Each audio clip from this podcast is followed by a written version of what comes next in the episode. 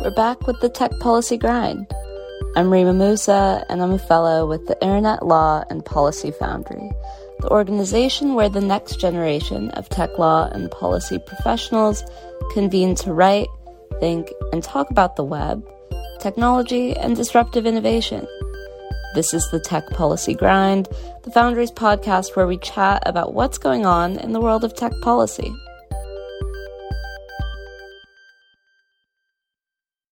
In this episode, Class 4 fellow Mary Bagdasarian sits down with fellow Class 4 fellow Allyson McReynolds, all about Allyson's pathway through law school. Allyson started out on the Hill as a legislative aide and made her way through law school in the field of tech policy, specifically privacy and cybersecurity. Fun fact Allyson is one of the first Foundry Fellows I ever met in person and just a lovely, lovely gal. So, hope you enjoy the episode. Hi, Allyson. Thanks a lot for joining this episode on Tech Policy Grind. How are you doing today? Hi, Mary. Thanks so much for having me. I'm super excited to be here. I'm doing well, thanks. How are you? I'm doing well too. I'm super excited to hear your story. Um, and your journey into tech policy. So to start us off, please tell us what sparked your interest to work in tech policy and how did you get to where you are now? Sure. So I got involved in tech issues like really casually and not serious at all. In college, um, I think it was a sophomore, and I was having a conversation with a friend who was telling me about zero day exploits, which I'd never heard of before. And I was like, that's crazy. What is this? So that kind of sparked just a very like low key interest. And throughout college, I would, you know, read the news or follow stories about it kind of just generally. But I, I was a poli sci major. I didn't go and like switch my major or anything at that point. Um, but then I had an opportunity to write a paper kind of on whatever I wanted to for a class of mine. And I was thinking, well, you know, I'm kind of interested in cybersecurity and let me see, you know, if there's an area or a way that I can connect to that. So I think I ended up writing about like the use of cyber attacks by non-state actors, um, and that was kind of the first time I started thinking like maybe there's a way for me to get involved in this space and not be like a technical expert or know how to code and things like that. Um, because beforehand I thought like, oh, if you work in cyber or anything tech related, you need to be a computer scientist or an engineer or you know be majoring in computer science. And I know that now that that's not true at all. So when I started working on the Hill in DC, um, I kind of came to that job thinking, you know, how can I try to get more involved in the space? And the very first policy issue that I was assigned was telecommunications, and that was right when the Open Internet Order was repealed. So net neutrality was blowing up, and um, it was a thing that everybody was talking about. And so I really quickly, you know, learned everything there was to learn about net neutrality and how the FCC worked, and I really loved that experience. So again, that was kind of showing me like there aren't you can you don't need to be a computer scientist to be involved in these issues, um, and they don't necessarily involve anything technical. You know, there are people who work in policy and law that are very plugged into the tech space. So throughout my time on the Hill, I just took advantage. Um, took advantage of as many opportunities as I could to just learn about anything tech related. Capitol Hill is such a great place to learn about anything you might want to. Um, so, you know, brown bag lunches and webinars, and the FCC often had events that they would host that congressional staff could go to. And so I just kind of built up my knowledge base um, while I was on the Hill. And eventually I got to advise on some tech related policy. And um, I also took advantage of the Wilson Center in DC. They have a really great congressional fellowship program. So I did two congressional fellowships with them. I did one on cybersecurity and one on artificial intelligence. And basically, the purpose of those programs is to get congressional staff smart on those issues so they can take that information back to their boss and you know help advise them on better policy so those two experiences were really great um, again i met so many people that were working in tech law and policy that weren't necessarily you know technical experts. So when I went to law school, I knew I wanted to go to law school. I knew I can do this. I can work in tech law and policy. I chose my program at George Mason because they have a cyber law concentration. So they had classes and faculty that could kind of set you up for a career in the space. And um, so while in law school, I was really focused on meeting people with tech, with jobs in law and tech, and interning wherever I could get relevant experiences. And that ultimately, you know, how it's how I got involved with the Foundry too. That sounds so in- so interesting, and I always love hearing people's stories because in this space, I feel like nobody knew how to, you know, get here, but uh, like in a way, there is yep. no blueprint. But mm-hmm. also, it's like everybody comes from different backgrounds, and the issues there there are so many of them, and so interesting to see, you know, how people craft their own um, path into this space. So before we go to what you do now, I would love for you to reflect a bit more on your time uh, on the Hill. I mean, you already talked a little bit about it, but just curious to to know, like, how that what it what it is to be a staffer on Hill, because I think we are also trying to. Um, you know, spotlight different career paths, and um, that is a very unique one, but also very impactful. So, would love for you to reflect a little bit on that too. Yeah, I really loved my time on the Hill. When it was like time for me to leave and go to law school, it was very bittersweet because it was such a cool first job to have out of, have out of college. Um, and I felt very fortunate and you know lucky to be in the space that I was. But like I said, it's such a great place to learn anything that you might want to because there's so many institutions that are set up to give people knowledge about whatever area so they can make better policy about it. And so taking advantage of like the Congressional Research Service. You know, they have events that they put on that are like webinars and whatnot and different trainings. And then they also put out really great reports that anybody can access online. Um, with like primers on how things work and kind of the history of different legislation. And um, they have really good primers where they will talk about the case law and what the Supreme Court has said about different things. I think they have a really good one on net neutrality that I ended up using when I was working on that issue.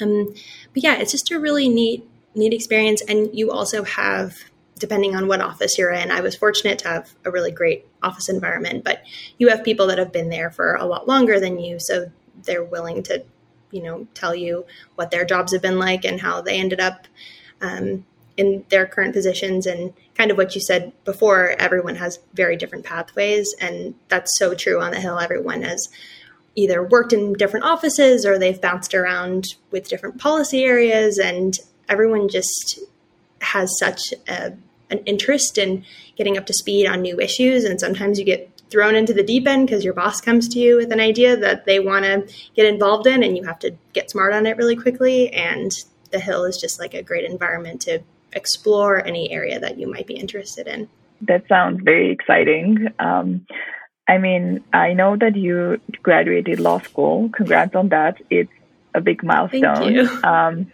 so, how was your time at law school, uh, and what do you what do you do now, or what do you plan on doing now? Uh, law school was really great. I knew when I graduated undergrad that I wanted to go back to law school, um, and I kind of used that three year gap while I was on the Hill to kind of figure out what I wanted to do before I got there. So um, that sort of that was really beneficial, I think, because when I was choosing a law program, I knew what area I wanted to go into. So I chose primarily based on okay, what is going to provide me with the resources that I need so that I can pivot into a career there. So, like I mentioned, George Mason has this cyber concentration, have a ton of classes that you know focus on cyber and tech issues.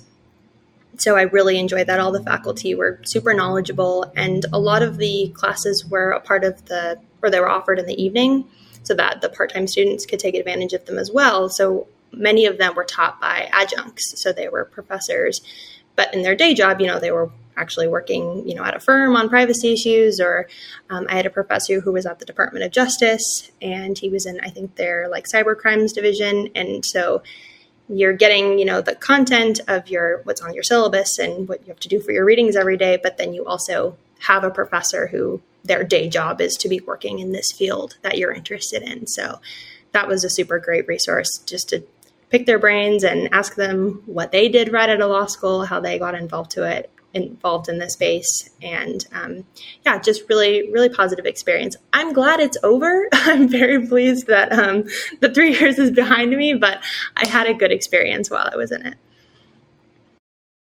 That sounds wonderful. I mean, to me, law school is what you make of it. Of course, there are all these things about like 1L and the pressure and, and things, but I'm glad that you managed to turn it around and just like looking back, you're like, great, this is over, but also it was a great time in your career. Um, so, what is it that you do now? So, right now, I am a summer fellow with the Wikimedia Foundation and um, I'm working on issues related to intellectual property and privacy. And while I was in law school, I didn't really do too much with IP. Um, I got I took like an IP class, I think, in my very last semester, but um, it's a really important area of internet and tech law, and so I've been excited to kind of see what the workflow looks like at an internet company involving IP and sort of what the other issues are that they're encountering in the space. And so you also mentioned that you did internships while you were um, in law school. So how do you how does this fellowship compare to the other ones? Uh, because you say that you are your focus is more on cyber and privacy. So I'm, I would love for you to also reflect on you know the different experiences that you had and maybe which one is was closer to to your heart probably.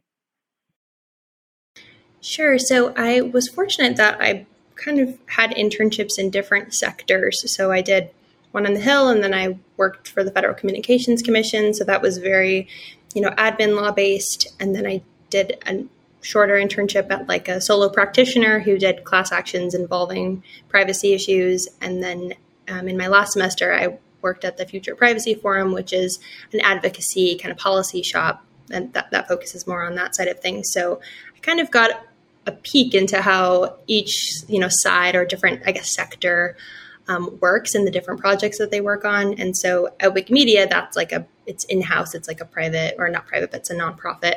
It's been really great to see all of the different types of work that you can do in the tech law space, whether it's advocacy or if it's policy based or if it's actually implementing regulations. Um, I really liked my work at the Future Privacy Forum because their whole everything that they're working on is kind of filling in the space where law hasn't quite caught up to the technology. And I really enjoyed the projects where I was asked to look at this new thing and write a memo about how the law might impact it or might treat it in the future. Those are kinds of my favorite things to think about. Like, here's a new area of of tech or a new area of law that we don't really know how what our current laws are, are going to apply to it yet or what are the gaps or for someone who's trying to implement a new product or start something up what are some of the risks that they might need to think about? Um, that kind of those kinds of thought experiments i really enjoy the most. I'm getting a little bit of that at wikimedia on the ip side of things. Um, so that's one of the things that drew me to the space was getting to think about these areas where there, the law hasn't quite caught up yet and thinking about given the existing frameworks we have what do we think might be the way that the courts might come down on this issue later? Or given similar areas of technology how can we draw connections to those things and pretty much guesstimate what we think you know regulations might look like or what different liabilities and how the case law might catch up yeah, basically like what we can learn from the past regulation and how we can do it better for the new technologies. That's always so fascinating.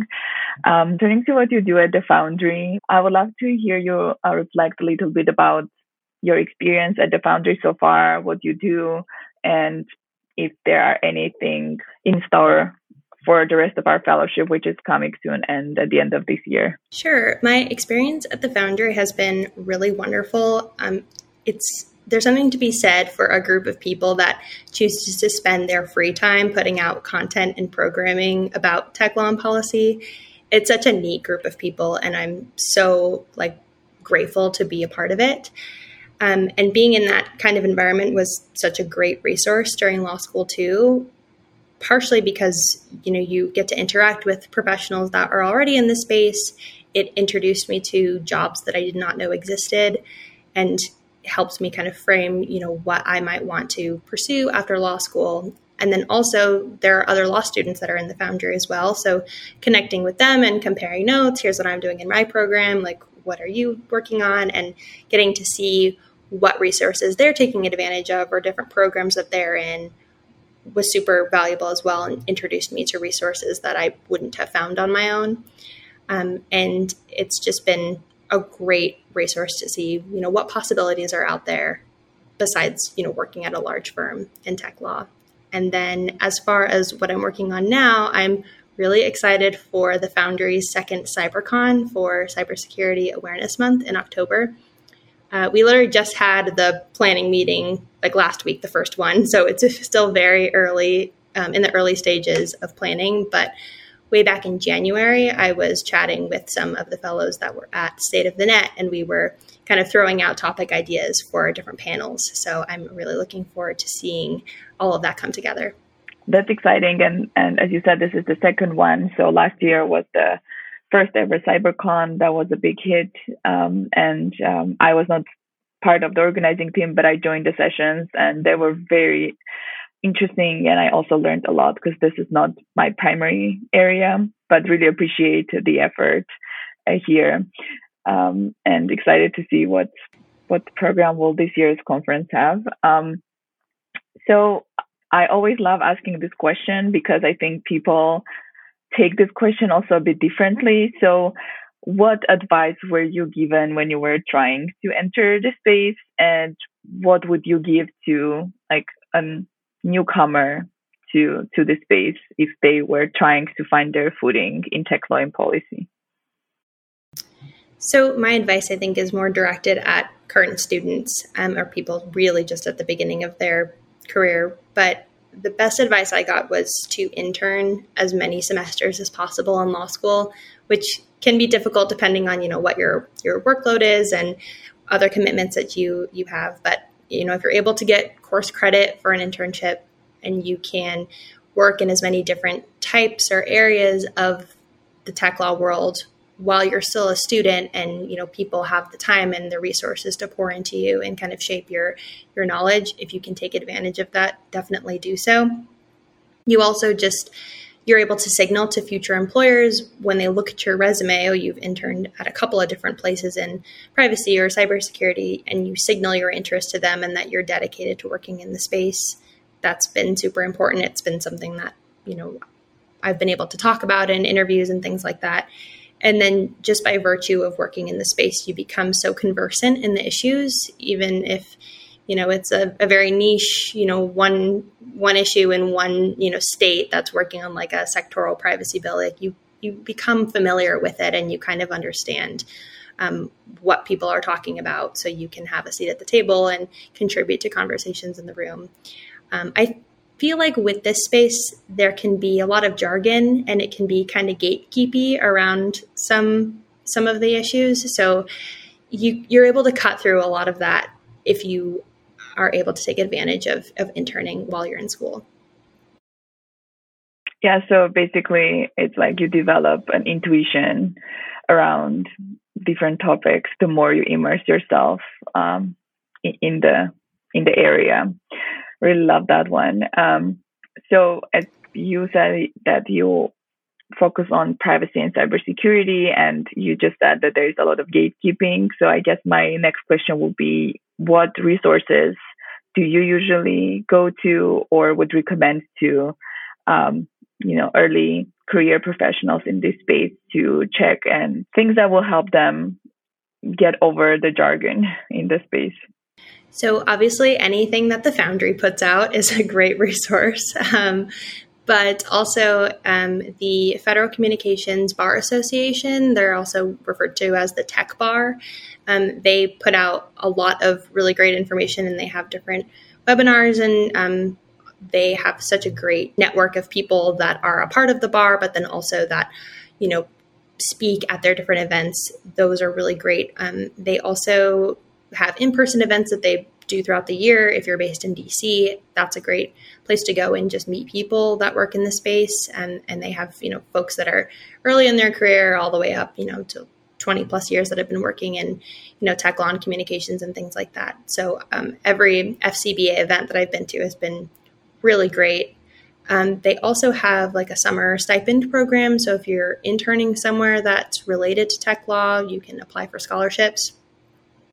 And then as a student, um, one of the best things that I took advantage of at George Mason was they have an alumni mentorship program where they connect you with an alumni from your school. And I let them know that I was really interested in data privacy and cyber. So they connected me with an alumni who was a privacy attorney working at a firm. And she was nice enough to, you know, chat with me once a month and just I was able to check in and let her know what I was working on, what I was interested in, and kind of use her as a sounding board for anything that I might be interested in. And she did a great job of connecting me to other people that she knew and making email introductions.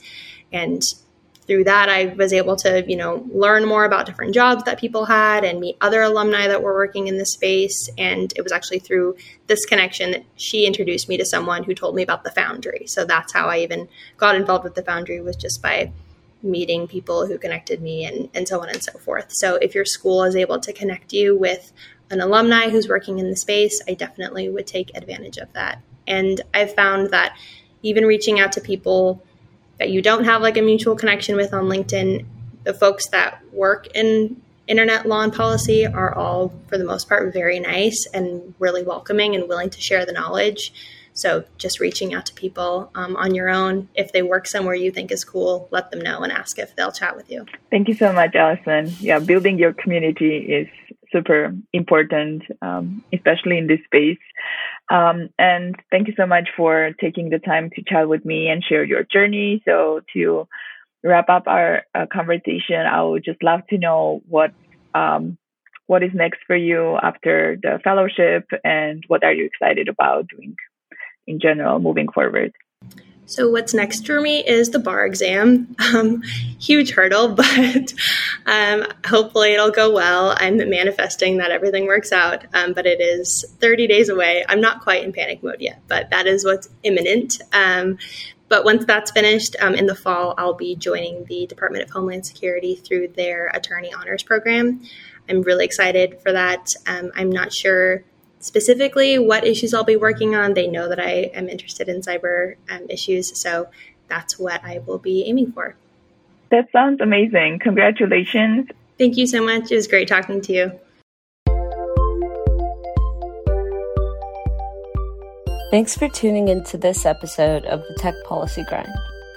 If you enjoyed the show, get in touch with us at Foundry Podcasts with an S at ilpfoundry.us or leave us a review wherever you're tuning in.